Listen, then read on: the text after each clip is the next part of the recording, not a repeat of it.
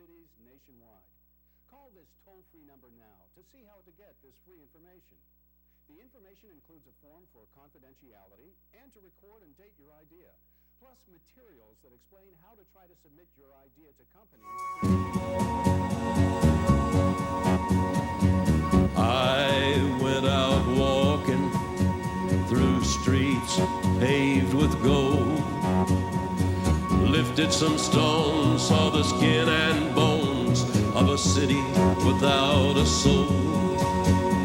I stopped outside a church house where the citizens like to sit. They say they want the kingdom, but they don't want God in it. Yeah, I went with nothing, nothing but the thought of you. I went wandering.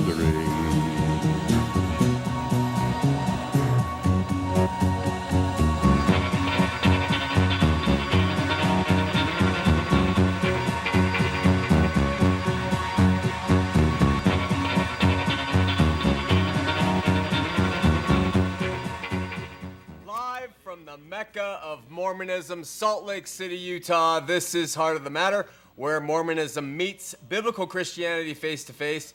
And I'm your host, Shawn McCraney. If you have family or friends who cannot watch Heart of the Matter on television, they can go to www.hotm.tv and they can watch it from anywhere live streaming video in the world. So I hope you check that out. I Was a Born Again Mormon is available for you uh, through download.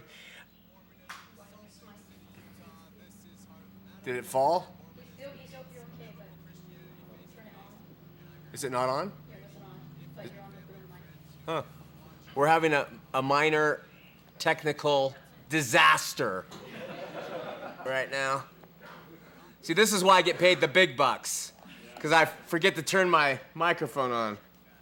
Uh, I'm sorry, but I believe it's on. It's good? Oh, these technical people are so difficult. Um, I'm just kidding. Uh, I Was a Born Again Mormon is available for PDF download at www.bornagainmormon.com. Go there if you don't have a computer and you're waiting on a hard copy of the book, they'll be available soon. This October, Thursday, October 15th in Orange, California at Ex Mormons for Jesus. I'll be speaking at 7 p.m. for you Southern California uh, people. Love to see you. So uh, put that on your calendar if you're in the Southern California area and want to come get some sleep while I talk to that audience. In less than four weeks, we'll be airing our third Aletheia Ministries television production, The Gray Generation. It's going to air for the first time live on Saturday night, Halloween, October 31st. Tell your family and friends it's a show aimed at the showing the flip side of today's cultural depredations that are heaped upon our teenagers. We're going to go and speak to those issues clear. There is nothing that would be too sacred, touchy, taboo that we're not going to address head on. So join us. We're also going to take live calls from all over once that gets rolling. Here's an introduction if you want to see to the Gray Generation.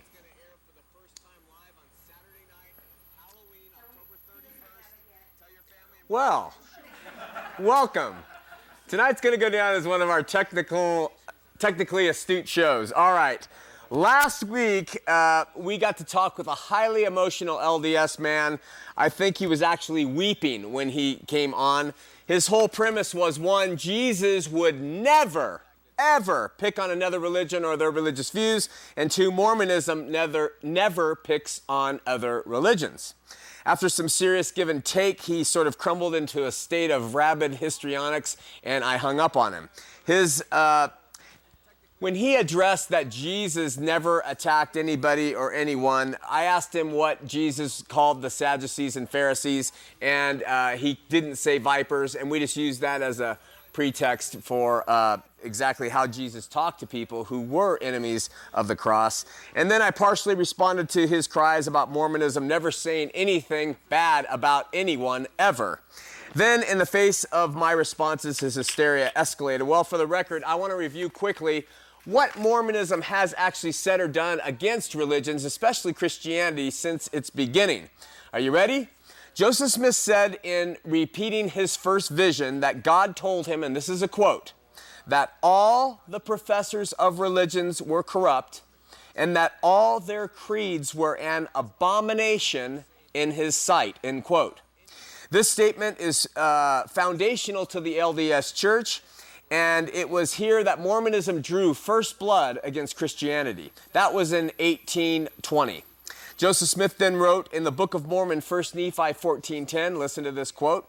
There are only two churches only. The one is the Church of the Lamb of God, which the LDS say is Mormonism, and the other church is of the devil. Wherefore, whosoever belongeth not to the church of the Lamb of God belongeth to that great church, which is the mother of all abominations, and she is the whore of all the earth. So, from the founding prophet's own mouth and their most sacred scripture, we can hear the attitude Mormonism has had about Christianity from the beginning. We are of the devil.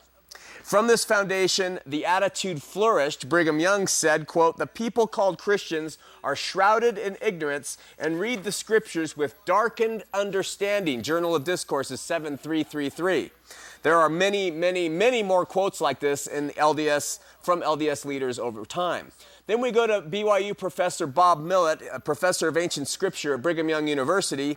He was caught on a secret videotape from his class stating that the young freshmen and sophomore students in his class know more about Jesus Christ than all the Christian community combined. Now, I want you to know today, my assistant and I, we searched everywhere to find that quote, and miraculously, every time you see it, you click on it, uh, it comes up and says, This is the a copyright infringement of the BYU uh, Ancient Scripture Department and is not available at this time. They've completely removed that from the internet but it was there, and I think somebody probably has it in their archives. I can personally attest, being LDS for 40 years, of the pervasive mockery of all Christianity behind closed doors of their meetings. What about their sacred temples? Well, going all the way from the time I was going through till, till back to 1844, Satan is portrayed as in a film as being the employer of a Protestant pastor and he pays the Protestant pastor to uh, teach his gospel, Satan's. LDS missionaries who have ever gone out into the world to knock on doors 24 7 uh, for two years first go through the LDS temple to receive this indoctrination. And what do the LDS missionaries do when they uh, 65,000 strong in the world today, men, women, and couples. What do they say to people when they are investigating Mormonism? They tell them what Joseph Smith was told. They tell them that other churches are not true, that the other churches, if asked, cannot get them to heaven, and that the other churches have abominable creeds. If you get a real honest missionary, they'll tell you that uh, Christianity is in the employment of the devil, and they'll read from the Book of Mormon. They teach the same foundational things Joseph Smith taught. They teach the book, what the Book of Mormon says, and they teach that the biblical Christianity is corrupt. Um, this tacitly makes every single conversation you have with a Latter day Saint an affront and attack on their part.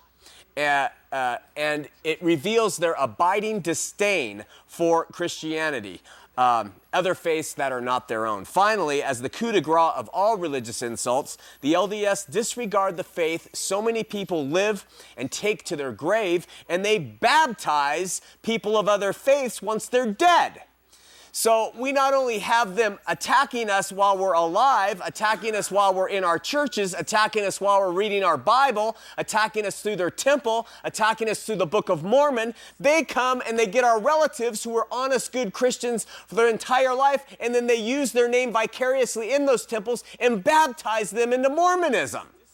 Uh, you know, it's such a repulsive practice that a group of incensed Jews came to the LDS church and said, Don't baptize our Holocaust victims knock it off. And that was a big public thing. I think every single Christian denomination should stand up and demand the same protection of their ancestors. I mean, from their origins to their prophets, to their temples, to their missionaries, to their college professors, to uh, Mormonism itself, it's been nothing but an attack on Christianity. Mormonism never attack or condemn people of other faith. Their sole doctrine and practice is to do just that. With that, let's petition the Lord to calm me down. Lord, we love you and need you. I need you, our audience, uh, live audience, and viewing audience here in Utah, Idaho, and throughout the world through the different means. We all need you. We pray you will bless those who are searching, open their eyes to our topic tonight, and as we talk e- with each other over the phone, in Jesus' name, amen. Well, this past week was LDS General Conference. Many things were said. I want to comment on three of the things that were said. Two, I'm going to comment on tonight. One, I will comment on next week. The first one I want to comment on tonight is from Sister Ann Dibb. And the second is from Jeffrey Holland, who they call an apostle of the Lord Jesus Christ. Ann Dibb, who is the second counselor in the Young Women's General Presidency for the LDS Church, and who also happens to be Thomas S. Monson's daughter, spoke. It's kind of funny that out of 13 million members, the best person for the position as counselor in the General Young Women's Presidency happens to be the LDS president's own daughter. But according to LDS belief, God Himself called her to that position, uh, so whatever. Anyway, Sister Ann Dibb told a story about some Canadian construction workers who, according to the Salt Lake Tribune article that reviewed her talk, were left on the underside of a bridge after choosing not to wear their safety equipment. The Trib article said Dibb then compared that situation to contemporary dangers of life, and then she said, quote, the challenges and the dangers we live with today, including society's tolerance of sin, are just as precarious and real as the threat of falling 125 feet to certain death from a high bridge. I might agree with that. But then she said, God has provided, quote, the safety equipment needed to make it through mortality. Now, this is a religion that claims to be Christian. If you asked a Christian, what has God provided to help you make it through this mortal by? The first thing out of their mouth would be, in all probability, I, we didn't practice this, what would it be, audience? Jesus. I, we didn't prompt it, I didn't do it, I promise you. Okay? Now, all across whoever's watching this show, they would say the same thing if they're Christian. Well, Sister Dibb's list said these are the things personal prayer, scriptures, living prophets, meaning my daddy, and the Holy Ghost. No Jesus, no Jesus, no Jesus. Now, living prophet, her dad, he's mentioned, but no Jesus, okay? She had an opportunity before millions of people claiming to be Christian that these are the things God has given us, and she revealed her heart. She didn't put him in. Uh, it didn't happen because no matter how much they claim that they are Christian and that they love him, he is always, I always say, he's a footnote to the religion. Jesus made it possible for me to now perfect myself in the flesh, and then the little sins I commit, He made it possible for me to receive forgiveness. This is how they view Him, because they are the author and finisher of their faith.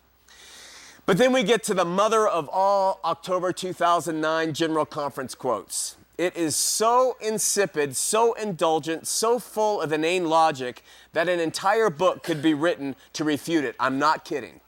It comes from the man the LDS call an apostle of the Lord Jesus Christ, no different than Peter, James, John, Paul. On Monday, October 15th, the Salt Lake Tribune reported that speaking of the Book of Mormon, Holland said, quote, for 179 years, this book has been examined and attacked, denied and deconstructed, targeted and torn apart like perhaps no other book in modern religious history. Perhaps like no other book in any religious history. And it still stands. He continued If anyone is foolish enough or misled enough to reject 531 pages of a heretofore unknown text teeming with literary and Semitic complexity without honestly attempting to account for the origin of those pages, such persons, elect or otherwise, have been deceived, and if they leave this church, they must do so by crawling over or around or under the Book of Mormon to make their exit. Before we go to the phones, let me throw up and then address this line by line.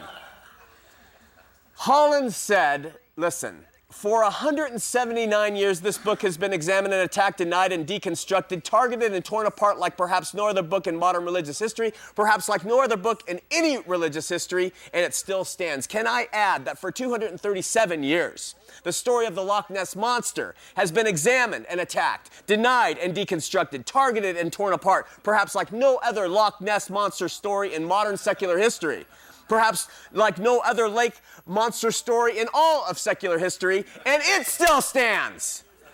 Let me remind, remind every single viewer out there it is impossible to prove a negative to be untrue. You cannot prove a negative false. Why? Because there's no evidence to corroborate the falseness. How can you begin with a myth? How can you, when you start with a myth, then prove by evidence that it is false. How can you prove that Santa does not exist? How can you prove there is no tooth fairy? Let's just pretend that all the nations in the world throw a bunch of money into a pot and they pay for the excavation of the entire state of New York, where Joseph Smith said much of the Book of Mormon happened.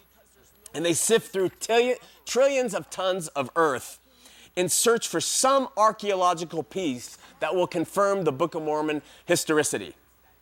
Even though they will, I can assure you, find absolutely nothing, the LDS people can still say, but that doesn't mean they miss something.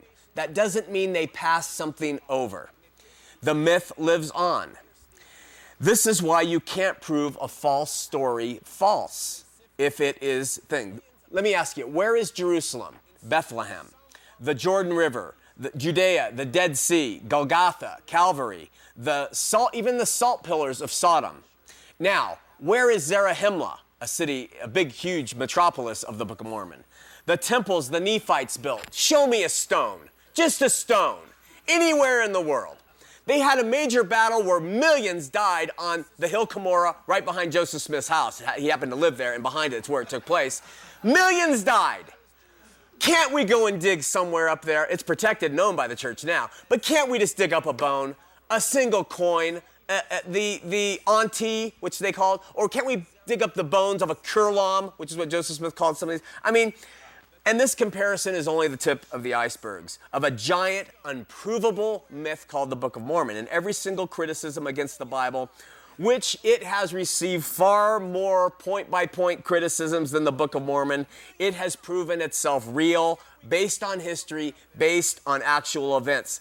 Holland's hyperbolic hysterics about the Book of Mormon being, quote, examined and attacked, denied, deconstructed, uh, targeted, torn apart, per, like perhaps no other book in modern religious history, perhaps like no other book in any religious history, is not only laughable, it's a clear example of this LDS leader attempting to make his subjective Mormon uh, worldview uh, a worldwide fact. He speaks as though if he believes that, then the whole world would believe it.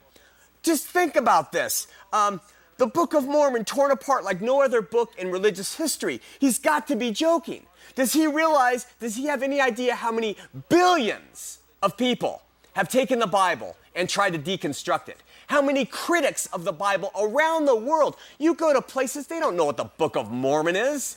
They've never heard of it. We're talking about a 13 million member church. We're talking about a billion Christians. We're talking about Muslims who have attacked the Bible. We are talking about everybody who has attacked the Bible. And he says perhaps the Book of Mormon has been attacked more than any other religious history. The man is insane. He's deluded and he is making you think deluded thoughts. Now, it's actually egocentrism and uh, fictitious persecution. Um, about the church. They want to say they've been persecuted beyond anybody beyond anyone else because that feeds the fodder of belief. They want you to think that they have been persecuted more than anyone else. How many Mormons have died through all the persecution? How many? 10, 20, 30, 50 maximum. 50 maximum killed for their religion. How many Christians? Millions. Fox's Book of Martyrs. Read it.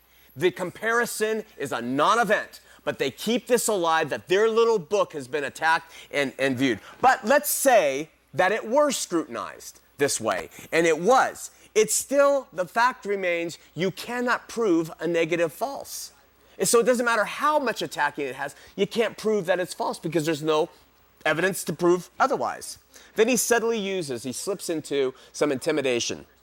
He says, if anyone is foolish enough to mislead or misled enough to reject the Book of Mormon, if anyone is foolish enough or misled enough to reject the Book of Mormon, what is this self proclaimed apostle of Jesus saying?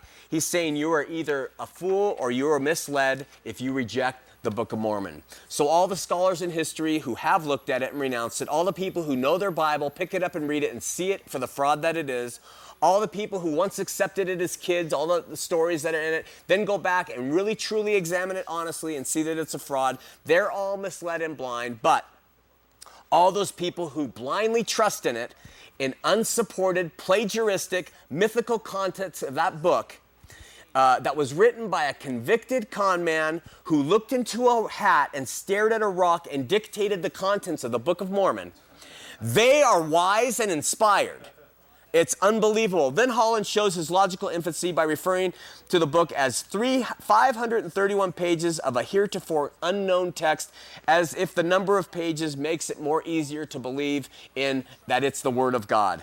I can't believe it. He continues to go on to say, quote, that those who are foolish enough to reject the Book of Mormon, which he says is teeming with literary and Semitic complexity, with and these people who, without honestly without an honest attempt to account for the origin of those pages. What he says is if you leave this church without an honest attempt to examine the origin of these pages, well, I, Brother Holland, Jeffrey Holland. I want to make an honest examination of those 531 pages now in some summary bullet points, okay? First of all, the, the Book of Mormon taps into and emphasizes many 19th century religious themes that the Christian sects at the time uh, had as popular themes. They were a Need for Spiritual Rebirth, very popular during the burned over district of New York, the Trinity, and a few other concepts on the ontology of God, which Joseph Smith examined in the Book of Mormon, which present day Mormonism does not follow or believe. The incarnation of God as Jesus was a popular theme, still is today. Missionary zeal, Revivalistic worship themes were all through the burned over district of Joseph Smith's time, like clapping hands during services. The Book of Mormon includes those things. Divine healings, baptism of the Holy Spirit, Jesus Christ crucified, traditional Virgin Mary theology, the law of Moses, all part of the, that. Uh, theology of the time. So those things are normative. So the Book of Mormon does carry traditional uh, Christian themes throughout. The Book of Mormon also teaches and expounds upon a variety of common 19th century cultural themes, which were popular among the Christian restorationists at the time. Now, Christian restorationists were men and women who believed that the primitive church of Jesus Christ was uh, lost and it needed to be restored. That's why they were part of the restorationist movement. Joseph Smith's family were definitely restorationists when he was a very small boy all the way up to a young man, especially his father, his grandfather, and his uncle Jesse. Popular restorationist platforms found in the Book of Mormon include a rejection of paid clergy, titles, and denominationalism, a rejection of Calvinistic theology. All these themes are found in the Book of Mormon. A church using only the name of Jesus Christ, found as a theme in the Book of Mormon. A belief that God's kingdom was to be established in America, which was a very popular theme at the time, a process known as building Zion, also in the Book of Mormon. A rejection of all Christian creeds a belief in an apostasy and a need for a reformation, a faith and works doctrine, a focus on sequential acts that lead to salvation, a frontier based spirit of reliance, a restitution of tithing, a refocus on Sabbath day activities, a need for the Bible to be retranslated, a repulsion of secret societies and combinations like the Masons. Throughout the Book of Mormon, you find this anti Masonic uh, theme that runs throughout. Of course, later on, after the Book of Mormon was written, Joseph Smith embraced uh, uh, those themes and incorporated them into the temple ceremony. An agrarian attitude was huge among where Joseph Smith lived, among the Christians who lived there, and the Book of Mormon takes that agrarian, agrestic, that living off the land, work with your own hands theme, and he incorporates it right into the text. All of these themes are woven in uh, into the contextual framework of the Book of Mormon. Then many other themes of the Book of Mormon come from a variety of other sources available to Joseph Smith and his family at the time. You see references in the Book of Mormon from the Apocrypha, especially particularly from the Book of Maccabees. You see James Adair's History of the American Indians themes there found throughout the Book of Mormon. Josephus' War of the Jews found in the Book of Mormon. Ethan Smith's View of the Hebrews found there. An article from the October 22nd, 1823 Wayne Sentinel newspaper found in the Book of Mormon. Solomon Spaulding's manuscript found. The preface to the King James Version of the Bible printed in 1769, part of the Book of Mormon. The Golden Bible, the Golden Pot by Etta Hoffman, uh, uh, also in the Book of Mormon, which, uh, which elder or Apostle Holland says this book, teeming with literary and Semitic complexity, shows it is also teeming with several. He doesn't show that it's also teeming with several hundred direct plagiarisms from the uh, King James Version of the Bible. So we're going to wrap it up by talking about this. My respected friend and scholar Michael Marquardt, who has probably probably the most uh, renowned scholar on Joseph Smith, examined the Book of Mormon for anachronistic difficulties.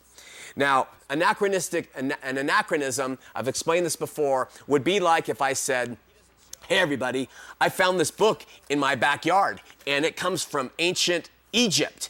And, you know, in fact, let me read to you.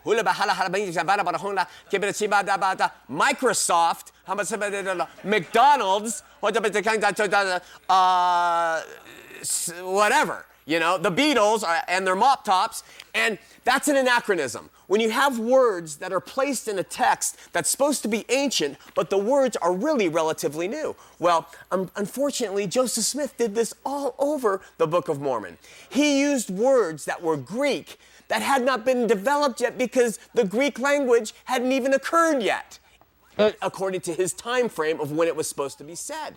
He has Greek words in there that could not possibly be in there.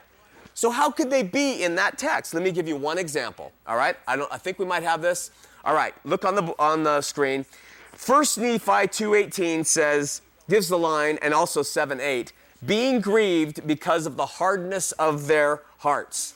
And then Mark 3:5 also says, being grieved for the hardness of their hearts. Okay? Now, if you read these sentences from the King James Version, the Greek says, Sulopoimai epi poresai cardia autun. And if you don't transliterate that into English, the Greek actually reads, uh, grieved for hard hearts of their. That's how it would read. Now, in the King James, King James, he gathered translators in 1611, and he said, take this Greek from the Koine and put it into an English language. You can translate those words around. King James 1611 has these scholars put this in that way. Joseph Smith's quote of that is used in 1 Nephi, which was supposed to be 600 years before the Greek language ever would have occurred. The only way that that could have occurred is if the Holy Spirit was speaking pre Jesus to the people 600 years before the Greek language was, and he was speaking to them in Greek. So I know it's a concept you don't want to get. Let me give you another one the name Timothy. Timothy is in the Book of Mormon. It's a Greek name. It could not have been on the ancient Americas, and the ancient Americans would not have called one of their people Timothy. But Joseph Smith did. These anachronisms, there are hundreds of them, are all through the Book of Mormon. Holland finishes his statement by saying that those who reject the Book of Mormon or such persons, and he says, elect or otherwise, this is a threat have, have been deceived, and if they leave this church, they must do so by crawling over or around or under the Book of Mormon to make their exit. Well, if anyone leaves Mormonism, they will as fools or deceived individuals have to con- circumvent what Holland's is saying is a concrete, immovable, non contestable book called the Book of Mormon. I would suggest that the LDS leaders are using very strong but empty and completely arguable words to threaten people. They're getting scared. They are starting to see their own members say, I don't think I be, believe in this Book of Mormon anymore. The stuff is out on the internet, and Holland was laying down the law. He's saying it's this most perfect book and all this junk. We just gave you a laundry list of the reasons the thing is so fallible. You can't do the same thing to the Bible. Read that book, folks. With that, let's open up our phone lines 801 973 8820, 801 973 TV20. And while our operators are clearing the calls, please take a minute and watch a little thing about our Partners Program. Hi, I'm Shawn McCraney with Aletheia Ministry, producer of Heart of the Matter. We exist solely on the support of those who appreciate our efforts at reaching others with the saving message from Jesus Christ. We want to invite you, if you're so inclined, to come alongside with us, partner with us financially. Now, all uh, support and prayers are greatly appreciated, but Heart of the Matter Partners, or HOTM Partners, has been carefully designed to supply support for Aletheia Ministries' long term sustainability without burdening individuals too much. On your screen is an address. You can write to partners there ask information, whatever you want to do, we'll send you a brochure. Also, if you're interested, you can check us out at www.hotm.tv. Additionally, you can call us 1 888 868 4686. All prayers, all support are appreciated. God bless you. See you Tuesdays. Welcome back. We're going to go to Ronnie and Tooele, a first time caller. Ronnie, you're on Heart of the Matter. Hi, Shawn. How are you? Doing well. How are you doing? I, I've got a cold, so my voice is kind of cracky. But I just wanted to hurry and tell you. I just wanted to say, God bless. It's awesome to see that he that he pulled you out of the darkness. Thanks. And second of all, my husband is LDS, and we've been married now for almost four years. Uh huh. And he actually, just from me reading different scripts in the Bible, shown him the truth because I'm a Christian. Uh huh. He has actually turned the other direction too, and is starting to see. And a ton of help and thanks to you for your show because it's actually helping you even more. Praise God. Thanks so, I, much, that's Ronnie. why I want to tell you, praise God, you're on fire. It's awesome to see somebody coming out boldly with the truth. So, Hey, thanks God so bless much. you, man. God bless. Thank you. All right, bye. Bye bye. We're going to Douglas in Mapleton. Douglas, you're on Heart of the Matter. Hi, Shawn. Uh, I just wanted to uh, let you know that I appreciate your show and that uh, the talk that Brother Holland gave Sunday turned my stomach also. Oh, good. But That's not, but that's not the reason I called. The reason I called is I went to uh, a fast and testimony meeting, which you might be familiar with, Yeah. and not one, not one of the people there gave any praise to Jesus or to God. It was all about me or how I did this or how the family did this or how the bishop or stake president or how so and so influenced me. But Jesus never came up the whole time I was there, and Yeah. it just. Uh, It's I amazing, isn't it? Christian for a couple years. Yeah, it is amazing, and it just it really turns your stomach to think that I would have punched you in the nose a couple years ago, thinking that we were Christian, but we're not, not even close. Yeah. Well, that's awesome, Douglas. You know, uh, what, in your opinion, you, you have an LDS. What do you think the reason is that Jesus is always left out? Well, looking into it now, it is because it is a people person church. Mm. It is an earthbound church. Mm. It has nothing to do with Jesus. Mm-hmm. And I can see that because the you know the bounds of the church have been taken from my eyes and so I can see that now. Yeah, yeah. But before it was you know, it was all well we're the church of Jesus Christ, the Latter day Saints. Mm-hmm. And so you know, I would have thought I was a Christian, but in no means are Mormons Christians. Right. Not at all. Right. Great call, Douglas. Thanks so much. You're welcome. God bless. Bye bye. You know, people often ask uh, through email or calls, whatever, what do I think, my opinion, for whatever it's worth, is would happen with the LDS Church? And my heart has always been that it would come to its doctrinal knees, uh, like uh, Armstrong's church did, and flip when that one guy took over. Um, but uh, I don't think so anymore. I, I believe they are going to become a world power. And I believe they have the money, they have the resources, and they are humanists to the core. If you ever go outside their temples, you'll see many things pointing up, like the wrought iron uh, fences. Eh, They all point up. The spires are point up, everything. And what that is, those are symbols of the elevation of man. And it's you becoming better and better and better and ultimately reaching godhood. So that appeals to the soul, the suke. When they do their communion, uh, which they call the sacrament, they, they do it to all the souls who partake of it. Now, I don't think that's, I, they don't say to all the spirits, they say to all the souls. And, and I know we use those terms interchangeably, but the soul is a combination of your mind, your will, and your heart, your emotions. And so their sacrament is to the soul, you know. Next week, when we cover the other unbelievable conference thing, it is it is a little preface to it. It's going to be uh, what Thomas S. Monson asked for for his birthday. And we're going to show you uh, some footage from that. And you're going to see how this man, who they call the prophet, first of all, Isaiah would never have a birthday party, okay? And second of all, you know, what he asks and then how he says they've done this for me, for me, me, me. You know, that's what it's about. People often say, how does smart men and women get involved in this? Well, how? It totally plays to their pride. When you are on your way to being God, when you have your nucleus family and it's focused on family and you're together, and you know, family is strong, but it becomes their God.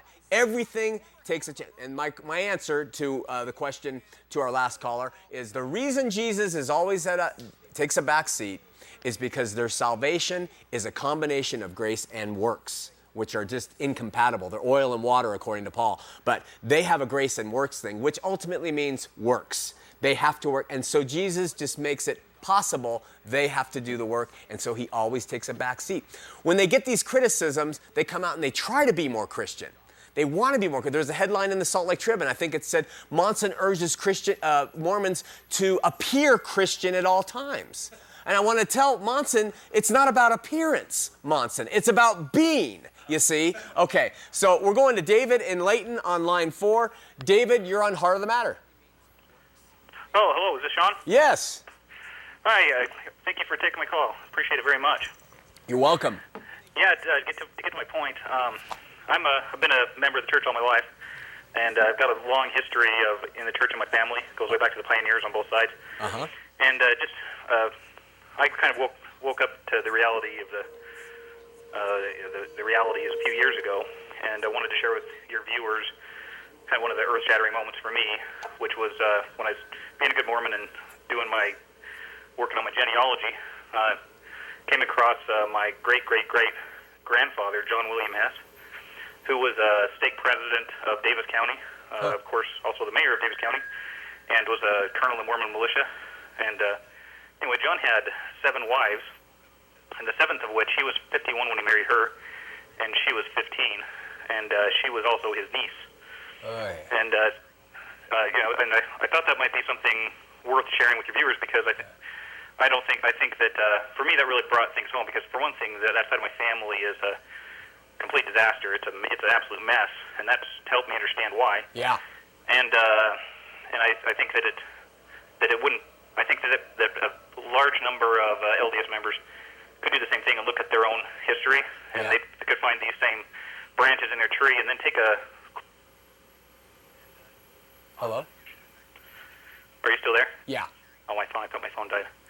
Uh, look, at it, and they could take a close look at that state of their family, yeah and uh, and uh, might hit home to them. Great call, David. Thanks so much. Good advice. Thank you. God bless. Bye bye. Yep, bye. You know, if you're LDS, open up your Bible, go to your topical guide, and look up the word genealogy and see what it has to say about genealogies in the uh, Old Testament, in the New Testament. Now, I want to explain something to you really quickly. We have uh, Josh and Beth waiting, but let's let me explain something to you. Genealogies were very, very important to the Jews because through their genealogy, they were able to show Aaronic uh, lineage. They were able to show they had the right to be priests and they had the right to go into the temple and do the sacrifices and whatever that called for. Those were all so very important. But what happened was when all of that culminated and all of those genealogical records, they were kept in the temple in Jerusalem. Solomon's, I mean, it's not Solomon's temple, uh, Herod's. And they were all there, okay? And then Jesus comes. And Hebrews tells us that he's our, our final high priest. That the priesthood is, is culminated, it's finished in him. He's the author and finisher of our faith, not us, not a priesthood. And so what happened was 70 years AD, Titus comes in and he burns that temple to the ground, which is hard to burn stone, but they took it apart and they burned everything else. And all those genealogical records God allowed, which had been kept for 1,500 years, or maybe a little bit less, destroyed, gone. Okay? Mormonism has resurrected this old lineal line of priesthood and made it their own and it's a false priesthood and it's tied to masonry and a bunch of other things. So when they talk about the look up genealogy and you'll see that what Paul says about it. He says don't get caught up in endless genealogies. You go down to Temple Square, what do you see? Hundreds of people spending their retirement years doing genealogy so they can do temple work so that you can get in in order to, do the temple work you got to pay the 10% tithing to get in and do it and save your dead and it's just a whole system of business. Okay let's go to josh in salt lake city. Josh you're on heart of the matter. Hey shawn. Uh, my girlfriend's family they're mormon. She's on her way to being a christian. Uh, her family has been giving us problems for a while uh, the three of us were talking about it at Burning Heart 09, where I was baptized. Oh, awesome. Uh, and thank you. Um, recently, her family supposedly um, found that I was fired from a job that I had a while ago by questionable means. Uh, and now the stepmother, who's been the biggest voice and the biggest problem in the family, one of them, now is uh, turned turned sides and now wants to help us and I don't trust that. Um, what do you think, and what's your advice? Dude, man, I don't know. I family matters are really wild. Some families are super supportive. Sometimes family members change. They can be against you. Maybe God steps in and softens their heart. They can help you. Sometimes the, the dividers, because of religion or other opinions, get broken down within families and love can exist. So, in your circumstance, I couldn't tell you. I don't know. All I know is the best thing for you and your girlfriend or spouse to be, whatever she is, is to, is to exhibit love and to constantly exhibit love the way Jesus tells us to uh, to your family members. And that's the best advice I can give you, all things considered. Okay. All right, I hope that helps, Josh. God bless you, my friend. God bless. Bye. Take care. Bye bye. We're going to Beth in Taylorsville. Beth, you're on Heart of the Matter. Hello? Hello, Beth. You gotta turn your TV down. I beg your pardon? You have to turn your TV down. Uh, I can't hear you. I'm sorry. I still have Shawn on. Uh, this is Shawn, Beth. It's Beth, who? Beth, this is Shawn. Turn your TV down. Oh, okay. Takes I'm a- next. You're, you're on the air. Beth. Beth, Yeah? you're on the air. Turn your TV down. Hello, Shawn. How Hi. Beth. It just got to her. Oh, just a minute. Just, Just a a minute. minute, Turn I'll turn- Okay. I think that's my grandma. They're all the same. I, There, I turned it off. oh, good, good job. So what's happening, Beth? I'm trying. I'm trying to get some people to start reading the Bible. They don't. I'm trying to get some people. Uh, they're related. She didn't turn it off. Grandma's It's lie too. Is it off? I can still hear it, Beth. I'm trying to get some people. I'm getting. I'm trying to get some people to start. Don't do it. I don't think you'll ever get through Acts. Beth, I gotta let you go, my dear. We can't hear you.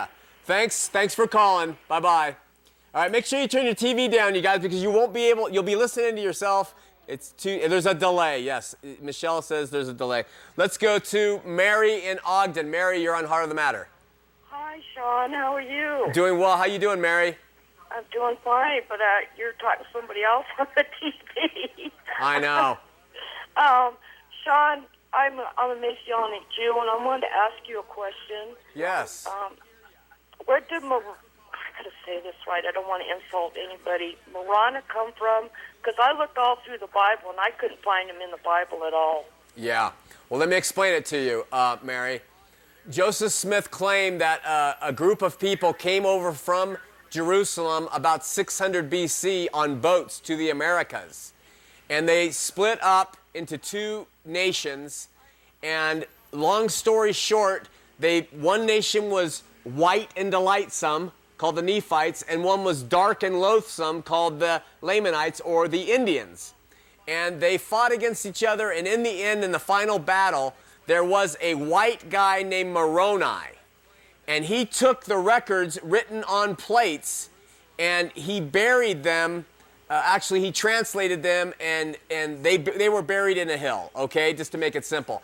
So he was a character that Joseph Smith had in the Book of Mormon who lived on the American continent about uh, 400 years after AD.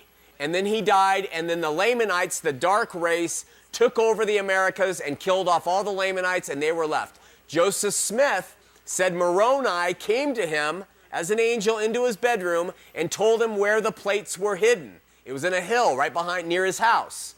So Joseph went, and after a big long story, he got those plates. That's why they put an angel Moroni on the top of all their temples blowing the trumpet. That's the angel that Joseph Smith said came to him and told him where the secret book was buried in the hill near his home in New York. Does that help? No.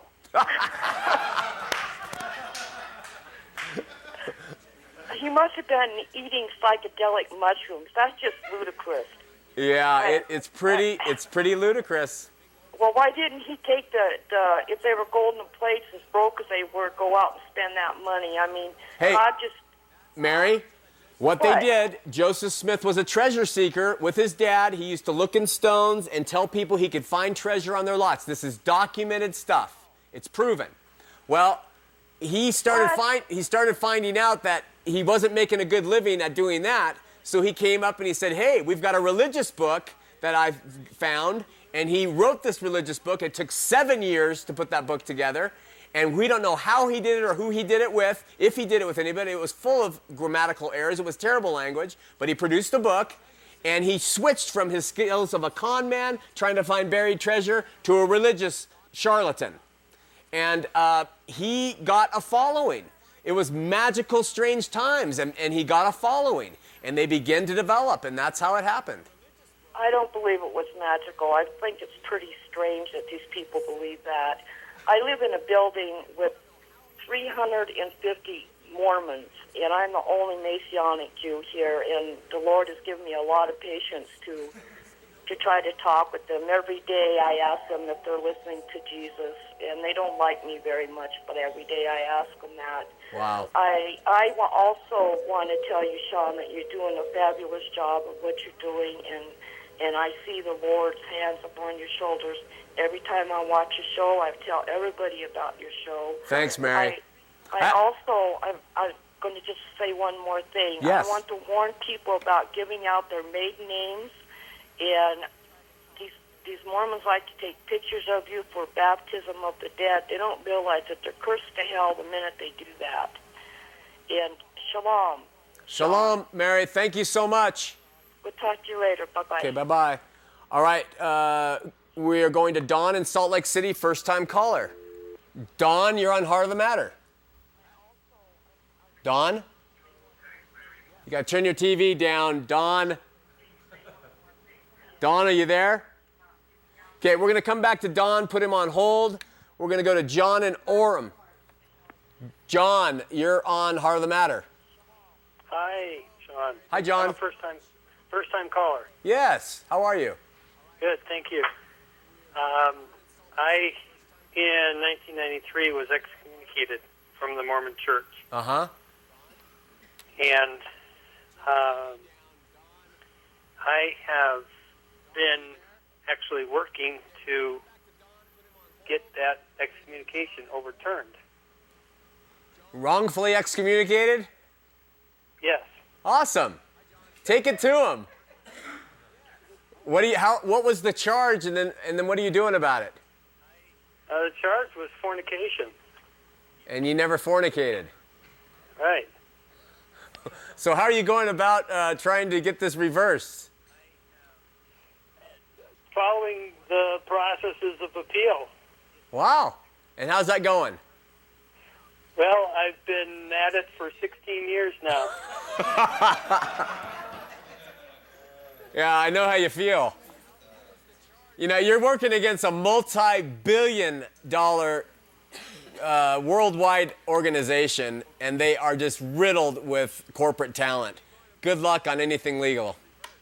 Ah, I'm actually in uh, conversations with the uh, lawyers. Well, good. I hope it works out. Call us and let us know when you're successful. Okay. All right, my friend. Thanks for calling. All right. Take care. Bye bye. We're going to Don in Salt Lake City. Don, first time caller. You're on Heart of the Matter. Don? Hey, is this Don? Yes. You're on the air. Oh, really? Yeah, you have to turn your you have to turn your TV Okay, down. I did. I did. I just turned it off. Okay. Hi, Shawn. Uh, my question to you is: Do you have um, a recommendation uh, from one of your pre-recorded programs as to what I could uh, email to my brother, who's a Mormon? He's been through the temple, and uh, my you know my whole family was Mormon, but my mother gave up Mormonism, and we we all everybody went Christian except my brother. And I just know I've watched many of your shows, but I wondered if you have any particular program in mind of your pre-recorded shows that I could introduce to my brother the first time. I'm gonna I'm gonna reveal uh, my total unprofessional inadequacy right now, but I do the shows and I, I never look back. I don't even know what they are. I, I couldn't tell you. I can barely tell you what we did last week. So I don't know, but they are all titled, and you might go through uh, the archives of 2006, 7, 8, and 9, and we've got 180 hour-long shows, and you can you can just kind of pick and choose. But I, I may, this is telling me that we need to get this and have a top five to recommend to people. But right now, I have nothing. I don't know. Okay. I'm sorry. Sounds good. Okay. That's okay. I know. I, uh, that's, I was kind of hoping you could make it easier for me to choose because I've probably had all all of them go through my computer at one time, and I've sat and watched you for hours and hours on end. So, all righty, I'll give it my best shot, and thank you, and you're doing a wonderful job. Thanks so much. God bless. Bye bye. We're going to Don in Salt Lake City. He's back. Don, you're on Heart of the Matter. Don? Yes. You're on the air, man. Hey. Hi. Uh, now, uh, another question uh, regarding Elder Holland. Yeah. About the Book of Mormon. Yeah. Um, that is, uh, you know, I, I don't agree with him what, what he says says on that. Um, you know, when you don't even when for him to say a statement like that when they don't even believe in the Book of Mormon, they don't believe in the Trinity. Um, you know, he's he's he's an idiot, just like all the other general authorities are. Well, tell us what you really think there, Don. you know, uh, what, just to let the audience know what he's talking about, is Joseph Smith's uh, teachings on the ontology of God, which means the makeup of God. It morphed and changed over time. In the Book of Mormon, as Don is bringing up, Joseph originally started te- teaching Trinitarian doctrine. That is what the Christians taught. That's what he was surrounded by. That's what he grew up to be. His mother was a Methodist. So he taught in the Book of Mormon Trinitarian doctrine. As he began to uh, de evolve, I would say, but other people would say evolve in his uh, theology, he began to then separate, and then he only talked about a uh, bipart, bipart uh, bipartite God of Jesus and the Father. Then he started talking about a tripartite, separate of uh, Father, Son, Holy Spirit, separate and distinct individuals. At that time, his version of the first vision, when he says when he was 14 years old he saw God, changed. The first visions corresponded to his view of a singular God. The second versions began to adapt, and then he came out with his official version about 12 years later after the original uh, version happened. So the man is, was constantly evolving, changing. Some Mormons think that's a beautiful thing. That's why they're willing to say we believed in polygamy at one time, now we don't. That's why their, their doctrine is a slippery slope because you can answer it correctly on, on actual polarized sides of the argument and be right in either case because they have taken polarized approaches. It's a very tough uh, church to get around. So what he's saying, and then finally Joseph Smith got to the point where he and the King Follett discourse, which was a funeral that he spoke at in 1844, and it wasn't but seven months later he was shot down and killed. He taught that God was once a man, that we can become gods, and he had de uh, evolved to that point where God was once the Trinity, to the point where now we can become gods of our own world, and he was once a man just like us, and on it goes. So, really good call, Don. I really appreciate hey, it. Shawn, one more, one more thing. Yeah. And, and the main reason why he was killed was because um, the guy that, that, owned, that had the paper there in Nauvoo he came out with that that Joseph Smith was a was a whoremonger and and and everything like that, and Joseph Smith burned down the the uh, printing press. The printing press, and that's why he was rich. That's why he was killed. Exactly. You're right. You're right. He broke one of the fundamental laws of a new America, and that was he was uh, he, he was became a tyrant, and they left England to escape tyranny and to escape um, any of those types of things. And when he destroyed the freedom of speech, that was enough for the mobs to say, We're taking you out. Hey, good call, Don. I really appreciate it. Oh, and one thing we have writings uh, in America that date back to 900 some BC, which, is, which would be before what, what Lehi said, 600 BC. Don't, don't know about it. But you know what? We got three minutes left, and we got to go to Trent. He's LDS. Thanks, my friend. Okay. Bye bye. Trent, you're on Heart of the Matter. Hey, how you doing? Good, Trent. How are you? Great. Hey, you've of course opened my eyes a lot about the LDS religion. I'm hoping you could help bring some clarity to one more question for me. Sure, I'll try. Briefly, you briefly brought up the Lamanites, and we you kind of talked about polygamy and how the LDS Church is believe you know all laws are eternal. And I guess my question is, African American at one time were not able to hold the priesthood in the LDS Church. It seems like in years past now they flopped, and kind of wondering why. Uh, well, you know? It's, it's good you asked that. Two things. One, we're going to be covering this because we're now leaving uh, polygamy in the history of the church and we're entering into the blacks and the priesthood and how that changed. But bottom line, uh, they were getting pressure. There was all kinds of things occurring. One, they were getting pressure. BYU's uh, sports teams were not playing them. Stanford University said, we are not going to compete with them. And it became a big thing in the news. That prefaced it. Uh, secondly, they built a temple in Brazil. And, and all the people in Brazil came together and put their money together to build this temple and come to find out that most of them had black blood. And so Spencer W. Kimball, he was like, we got to do something about that. So he received a revelation and it said, hey, blacks can now hold the priesthood. Now, the interesting thing about blacks in the priesthood is the reason, according to Brigham Young and dating back through most, E. Petersen, 1956, most LDS uh, leaders all the way back then were always talking about how it was the curse of Cain. It was because Cain killed Abel, he received a black skin, a mark, and he roamed the earth a vagabond, okay? That black skin was passed on, passed on, passed on, passed on. Now they say that all worthy male members can hold the, uh, the uh, priesthood of the LDS church. Therefore, they're saying that the black people are now worthy. So, therefore, it would mean people who are now in black families being born should be white, according to their doctrine, because they're no longer with the curse of Cain, because they can now righteously hold this priesthood. So it constantly is a, is a uh, conflagration of ideas that conflict with each other, but they don't care. It's a really great call, Trent. We're going to cover blacks in the priesthood in depth in probably four or five parts coming up in the next month. Oh, awesome. Thank you. Hey, thank you. Uh, God bless you. You too, Shawn. Take care. What do you say? Uh, Jesus is Lord. He is the way, truth, and the life. Philip came to him and said, Show us the way. Philip, uh, uh, I mean, he just he just said, "Show us the way." He said, "I am the way, the truth, and the life." Thomas, excuse me, Thomas. He said, "Show us the way," and he said, "I am the way, truth, and the life." It's him. He's not being mentioned by apostles. He doesn't get mentioned in their sacrament services.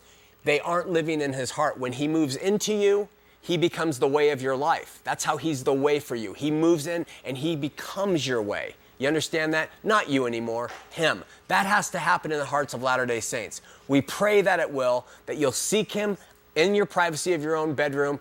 Ask him for spiritual rebirth. He'll give it to you. We'll see you next week here on Heart of the Matter.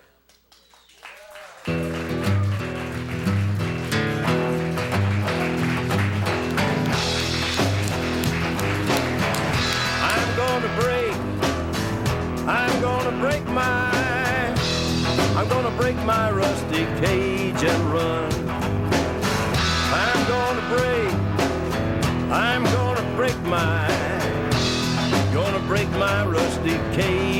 Run.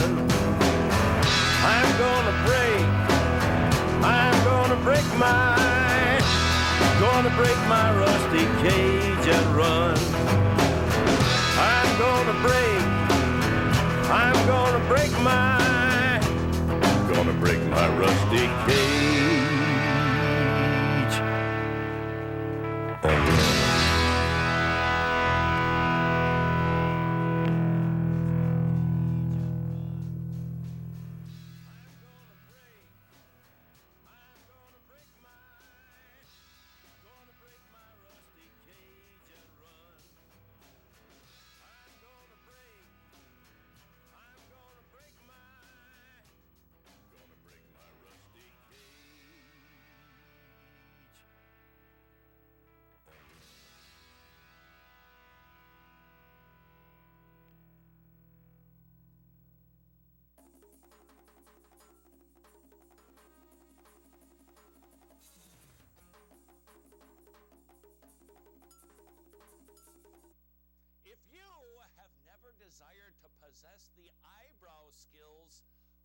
Mr. Spock,